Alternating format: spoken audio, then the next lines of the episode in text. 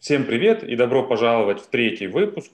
Надеюсь, уже все-таки это будет еженедельный подкаст P-Tech Talk, в котором мы обсуждаем э, свежие новости мира высоких технологий, ну и стараемся задеть какие-нибудь более вечные темы, назовем их так. И первая тема, которую хотелось бы сегодня обсудить, это свежие новости из мира мессенджеров и удаленной коммуникации. Тем более, что последние недели-две выдались весьма урожайными на анонсы. Например, э, Slack запустил функцию прямых сообщений между пользователями разных компаний, но быстро ее выключил, так как оказалось, что эту функцию активно абьюзят. И комментариев от них на тему того, вернут они это или нет, э, пока не последовало. Главный бенефициар мировой пандемии, Zoom, представил SDK, надо будет, кстати, глянуть на него подробнее, что он делает, позволяющий интегрировать э, Zoom в свои приложения. Если я правильно понял, то ценник 1 доллар за 30 минут, что достаточно жестко. Microsoft Teams запустили функцию автоматического транскрибирования встреч под девизом «Вам больше не придется делать заметки вручную». Давайте попробуем напрячь аналитическую шишечку в голове и обсудить, куда движутся мессенджеры и что мы можем ожидать в каком-то ближайшем будущем. Я сейчас пытаюсь посчитать, сколько стоят аналоги, если доллар от Zoom. Потому что мы на самом деле э, Zoom рассматривали для использования у себя на платформе еще в том году, когда пандемия началась. Но нам не подошло, потому что у них был SDK, но у них была супер дебильная система э, пеймента, то есть ты там платил за хосты, даже используя его API. И получается, если ты хочешь э, два одновременных звонка, то тебе нужно два хоста, соответственно, купить, которые 20 долларов в месяц, по-моему, были на то время. И как бы делать SaaS-платформу, там, где ты не знаешь количество созвонов, это ну, нереально. Можно, конечно, на лету э, делать, э, на лету э, создавать хосты, а потом как-то их удалять раз в день, но это ж совсем костыли. Ну, насколько я понимаю, тут ценник как раз обусловлен не коммуникационной платформой, потому что есть масса куда более дешевых решений для создания веб, э, веб и не веб, э, аудио, видео, конференции, то есть тот же, те же WebRTC провайдеры, которых мы обсуждали в выпуске про, э, про Clubhouse, предлагают это намного дешевле. Тут основная ценность этого SDK это именно в том, что ты интегрируешься с Zoom. То есть Zoom уже как бы является... Да, это крутость.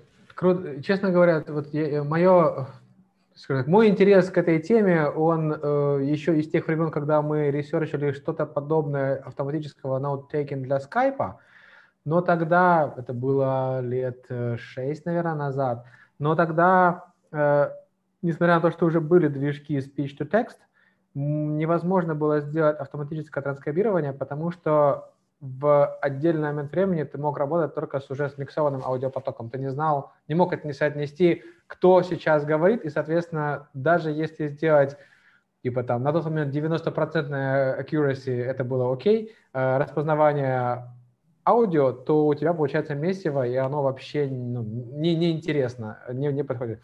Э, я недавно, в прошлом, да, это там, может, 3-4 месяца назад э, ставил себе задачу нужно было транскрибировать полчаса аудио, и я на этом фоне потестил штук 5-6 э, сервисов для этого дела. Остался жутко доволен Sonics AI, это не реклама, реально хорошие ребята. Э, у них, э, ну, я, мне кажется, что вот на получасе я сделал, может быть, штук 5 коррекций, а так, в принципе, нормально. Да, там есть проблемы с тем, что точка ставится не в том месте, ну, интонация, но моя интонация да, и в русском, и в английском тоже, вот, допустим, сейчас это тоже можно было точку поставить, после слов моя интонация. Вот, в общем, это такое дело. А слова распознавались очень хорошо.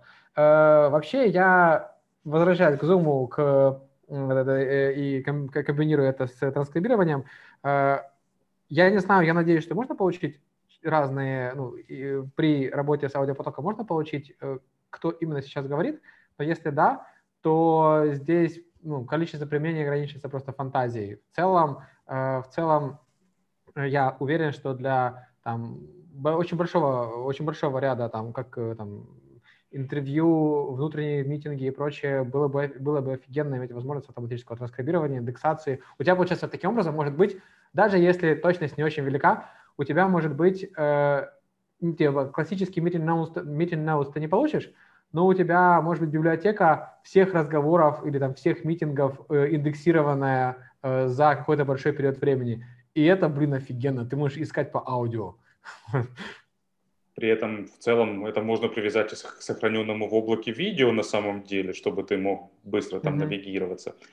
Ну и в целом задач э, применения транскрибирования можно придумать массу. Например, я бы очень хотел, чтобы мессенджеры эти чертовы войсы превращали в текст, и я получал бы именно текст. Да. Это, это пробовал на русском или на английском? На любом. Я, я, я тестировал на английском. Uh-huh. Ну, у меня был э, то, то, что я делал, было на английском. А, в, в тему транскрибирования э, Chrome начал пробовать делать live live captions, это автоматические э, субтитры для английских видео. Честно говоря, я не тестил еще нормально, ну, посмотрим, как он, как ну, он YouTube работает. неплохие с... делает, на самом деле, автоматические субтитры. Ну, YouTube делает их не в реальном времени. А тут идея состоит в том, что э, ты в Chrome запускаешь, включаешь фичу и погнал. Оно позиционируется как... Наверное, так. Наверное, так, да. И теперь мы возвращаемся к сервисам, которые предлагают запускать Chrome в облаке. Они просто предвидели эту фичу и для этого это сделали. Я, кстати, после прошлого выпуска или позапрошлого выпуска, не помню, когда мы обсуждали, э, перешел на Brave. Я так и не заметил еще серьезной разницы в плане э, недоступности фич. Все работает точно так же, как в Chrome. Но у меня действительно начала медленно снизиться батарейка. Поэтому... А если ты перешел бы на Safari, Э, там, там не так все хорошо. Ну, Brave это просто взяли Chrome и, и назвали его Brave. То есть он, он там даже экстеншны все совместимы. Я... Школьная задачка. Да ну то-то и то-то посчитать, сколько ресурсов аккумулятора отжирает отправка мониторинга на сервера Google. Наверное, так оно и есть. Мониторинга, репортинга, всякого там, да. Так, ну, следующая тема э, предоставлена отчетом компании Rollbar. Rollbar – это такая компания, которая предлагает разработчикам сервис, который они называют платформой непрерывного улучшения кода. Звучит очень гордо, но на самом деле там continuous integration ну, и с дополнительными наворотами. Это не так важно. В общем, этот Rollbar опубликовал очень интересную статистику – Оказывается, что 84% разработчиков, участвовавших в исследовании, недовольны скоростью деплоя. То есть 84. Несмотря на все большую фиксацию всей нашей индустрии на методологиях ускорения delivery, медленный деплой этот процесс блокирует не хуже, чем застрявший в Суэцком канале контейнеровоз. Оказалось, что только 22% разработчиков деплоят код раз в две недели.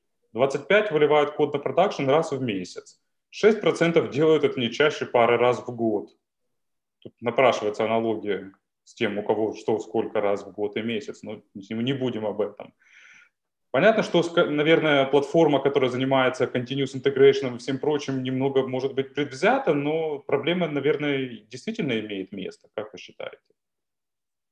Ну, в первую очередь, проблема uh, continuous uh, delivery не, не только же это проблема development, это еще проблема, насколько у вас хорошо поставлено тестирование, в частности, автотестов. То есть, в принципе, можно прикрутить когда угодно, но все ли готовы без автотестов э, деплоить три раза в день в автоматическом режиме? Судя по тестам, по вопросу, хоть бы раз в неделю деплоить. Я, мне, мне, мне вообще эта, эта статистика показалась занимательной, потому что э, действительно вот э, с кем мы не говорим, э, из там клиентов обычно или обсуждая практики, все говорят, там, что там, у Джоэла уже, э, Джоэл's тест, сколько ему лет, 20, наверное, да, там, типа, автоматические тесты, single button deployment, вот это вот все, и э, что там, прошло 20 лет, ВОЗ и ныне там. типа, тот факт, что четверть деплоится раз в месяц, это, конечно, впечатляет. То есть, когда мы говорим об этом цикле для mobile development а, это еще, ну, в общем-то, оправдано. Кстати, вот интересно, сколько там, сколько там из, из всех э, разработчиков mobile, потому что там характерен более медленно. Нет, нет смысла деплоить три раза в день, потому что ты ревью проходишь неделю, ну или до недели. Вот, а, там, ну, опять же, раз в месяц это нормальный темп. А, а для веба, ну, не знаю, на одном из наших проектов э, ребята деплоят, я не знаю, как часто, ну, очень часто. Там у них автотесты, все покрыто, все круто. Э, мне кажется, что это больше, больше, больше вопрос э, общего сетапа процесса разработки, что там компания настраивает свои процессы и в том числе разработку таким образом, что понимает, что для нас, для нас важна скорость релиза фич, мы можем пожертвовать в определенной мере там, стабильностью чего-то, что новое выливается. Или выливать это через АБ-тестирование, что, например, мы в мобайле делаем это очень часто. Новые фичи выливаются таким, деплоятся, э, при этом для, э, она выкатывается на 0,1% юзер-базы. То есть все остальные просто ее не заметили.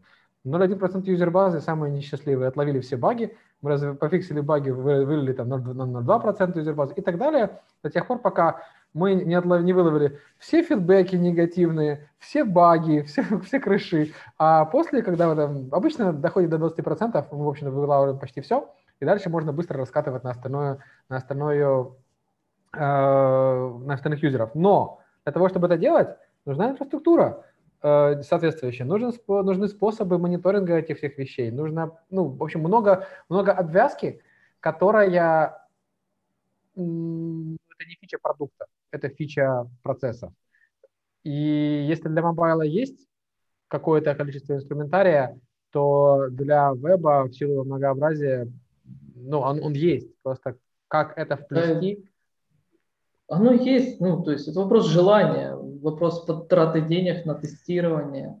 А, ну и плюс ты не забывай старый добрый скрам. Спринты в две недели. Не знаю, по-моему, 80% скрама сидит на спринтах две недели. Я как человек, пора... чаще? как человек, когда-то поработавший с э, адаптированной версией Kanban, которая позволяла деплоить фичи по отдельности, так и не понимаю, зачем все вот эти лишние навороты с созданием двухнедельных скрамов, анализом, чего у нас войдет, чего не войдет.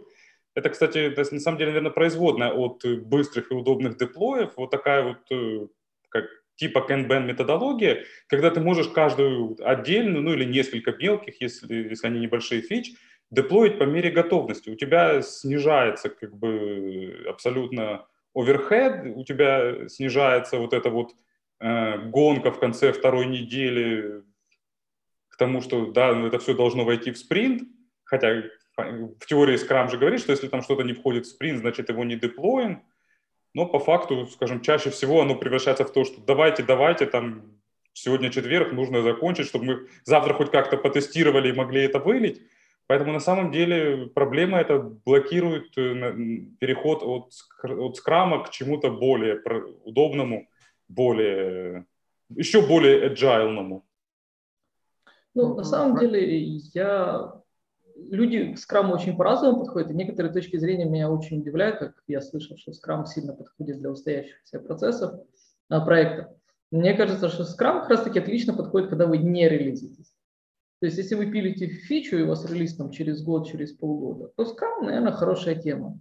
Вы делаете ретроспективу, просматриваете, что у вас получилось, заказчик делает какие-то выводы и сразу же вносит какие-то коррективы в план, то есть в этом плане хорошо. Но когда ты зарелизился, то вот тогда канбан, мне кажется, наоборот набирает силу, и ты можешь вот это деливерить небольшими порциями, без стресса, вот, как стабильный пай pipeline.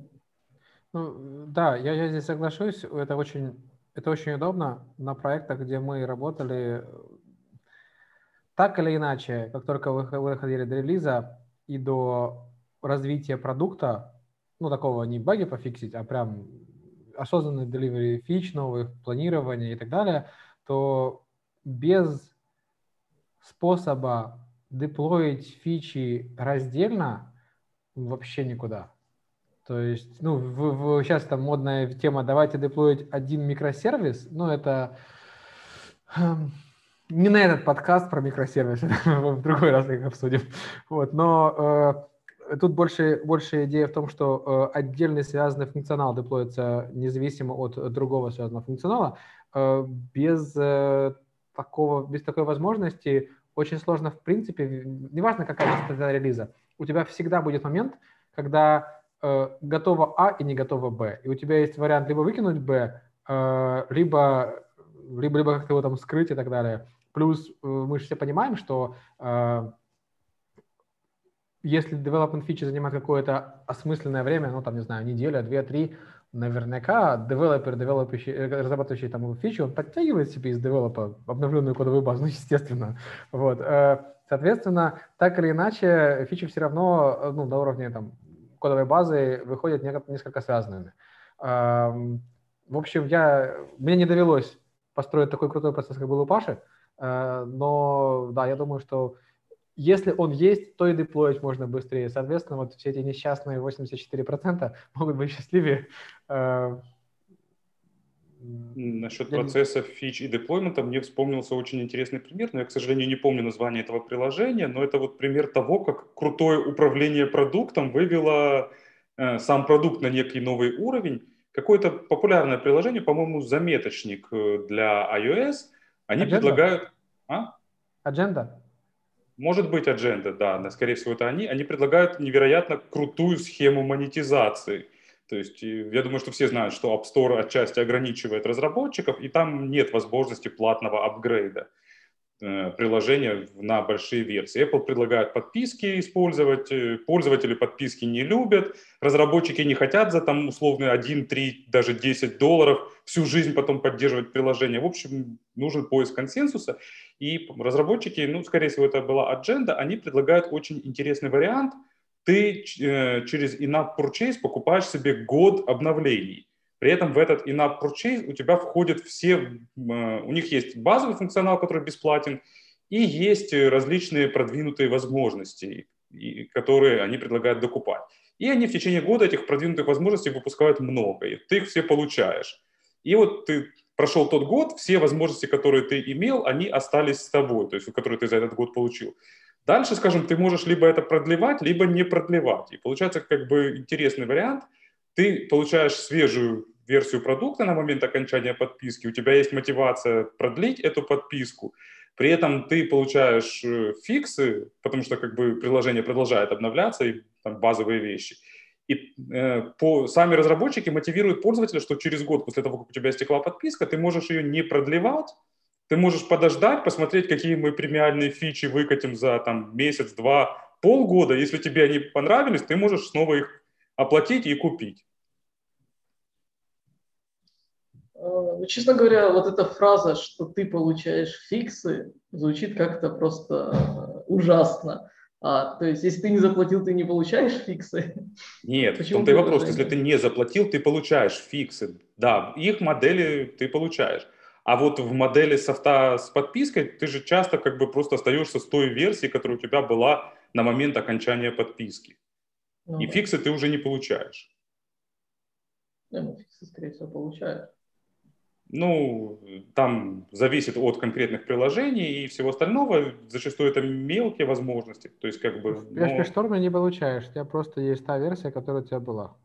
Ну да, у JetBrains, кстати, с переходом на подписки был там большой скандал. Они хотели оставлять пользователя с той версией, которая была на момент начала подписки. После разразившейся бури они тогда снизили цену за подписку немного, ввели вот эту программу, что чем, чем дольше ты сидишь на подписке, тем ниже цена, и как бы ты все-таки имеешь последнюю, а, последнюю мажорную версию на момент окончания подписки со всеми ее там дофикшиваниями, но не более того. Поэтому получается, ну, скажем, наверное, у JetBrains такой ситуации еще не было, когда, допустим, какой-то security баг вдруг всплывет внезапно. Это IDE, да, это не, не тот продукт. Вот. Но на самом деле это достаточно большая сложность. При этом, скажем, этот подход у товарищей из Agenda, он на самом деле им отчасти снижает головную боль. Потому что как бы все твои пользователи, они получают как минимум там security фиксы и прочее. Тебе не нужно там думать о том, что вот у нас там версия, которую мы уже три года не саппортим, там внезапный security баг, который нужно пропатчить. Будем честны, э, Apple и Google не позволят тебе сделать иначе. То есть ты, не, ты же не будешь выкатывать security fix через фича флаг. Ну, это, это, это, было бы очень, это было бы очень сурово. То есть э, э, они выкатывают, выкатывают через фича флаги новый функционал, а security патчи э, просто получается, ну, типа, если у тебя ну, фича да. есть, то она типа работает в ее последней в ее последней версии, соответственно, это включает все э, фиксы, security и прочее. Ну, с другой стороны, если бы у них была обычная подписная модель, то как бы ты вообще ничего, как бы да, тебе security баг исправили, но приложением ты пользоваться не, уме, не можешь, потому что у тебя подписка в принципе истекла. Угу. Ну да. То есть, но при этом ну, вот такая модель, она, конечно, требует высочайшего уровня владения продуктом, фичами и всем остальным. И последняя тема на сегодня, свободная такая, более свободная. Apple недавно разослала приглашение на WWDC 2021. Оно пройдет, она, это скорее она, конференция, пройдет этим летом полностью в онлайн-формате. Отдельно порадовала традиционная креативность, с которой компании подошли к дизайну приглашения. Там картинка, которая основана на мемчике с заглядыванием на экран ноутбука. Там в, в ноутбук заглядывают эти мемоджи смайлики. И в очках смайликов отражается календарь с датой 7 июня. При этом Apple учли, что некоторые пользователи находятся на Дальнем Востоке, и для них уже наступает 8 июня на момент начала конференции. И они сделали два варианта этих картинок, и в рассылке это учли. Но обсудить хотелось бы не это, а именно онлайн-формат для многих презентаций конференций, которые обусловлены мировым карантином. Мне, допустим, как разработчику вообще хочется, чтобы все конференции проходили именно в онлайн-формате. Это, во-первых, отлично смотрится, особенно там в исполнении тех же Apple, допустим, со всеми перебивками, переходами и пасхалками. И это сильно улучшает доступность мероприятия по сравнению с офлайновыми событиями. Но, возможно, я упускаю какие-то плюсы традиционных мероприятий. Только нетворкинг. То есть здесь, Мне интересно, здесь... они прям в онлайне снимают это или все-таки они заготавливают за недельку? Заранее. Apple, да, конечно, заготовил. А ты не смотрел ни одной вот этой своих последних Не, я обычно смотрю уже выжимки, которые там за пять mm. минут тебе все рассказывают. Очень рекомендую, но местами смотрится интересно, как какой-то сериал, потому что там крутые, ну, то, что там классные съемки, студии, переходы, это ладно. Там много очень классных всяких пасхалок, например, э, там старые компьютеры Apple стоящие на столах у разработчиков, какие-то интересные гаджеты, Плюс э, забавные перебивки, там, когда, например, они говорили, а теперь мы отправляемся к инженерам, и камера смещается вниз в подвал. И потом уже во время какого-то следующего выступления говорит, и нам снова надо к инженерам. То есть оно очень забавно смотрится. Но вот мне на самом деле важен... не сильно понятно, почему это так важно Apple вот в реальной жизни проводить эту конференцию, потому что, мне кажется, даже им легче. То есть ты заранее снял, смонтировал, там, не знаю, заплатил денег какому-то режиссеру, монтажеру, и никакой головной боли. Э, ну, э, дело в том, Дело в том, что конференция – это процентов на 60 контент, ну, в зависимости от конференции, для некоторых и 20, а все остальное – это нетворкинг. И э, для Apple собрать большую толпу, по сути, своих фанатов, потому что кто еще будет согласен платить э, и так, играть в лотерею за, за шанс заплатить полторы тысячи долларов, это, это, это нужно быть фанатом.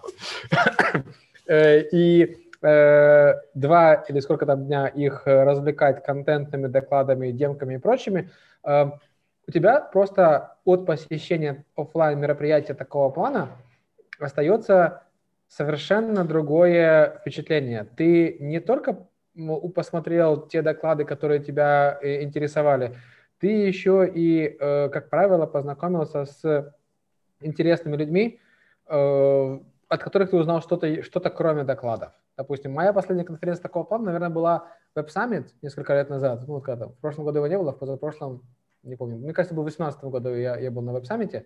А, да, в 19-м я в это время летал в Штаты.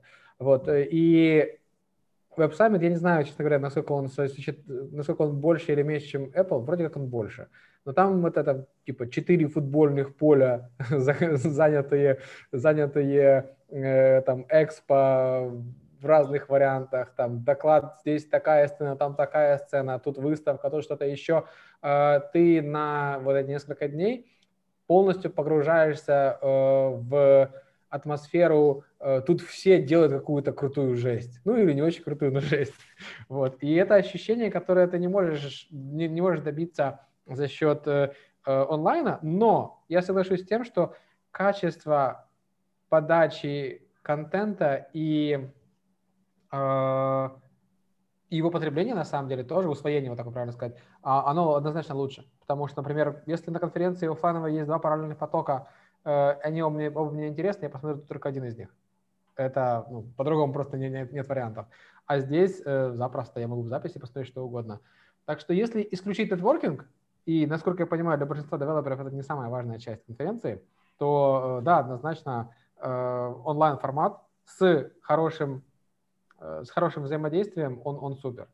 А, на, в то же время я бываю там на море вебинаров, э, бывает такое, что э, спикер не успевает чего-нибудь э, рассказать, пролистывает пять слайдов, э, а там, может быть, был какой-то, который тебе интересен, там ты в чатике задаешь вопрос, а до твоего вопроса не доходит, или его игнорят, или вы просто не заметили.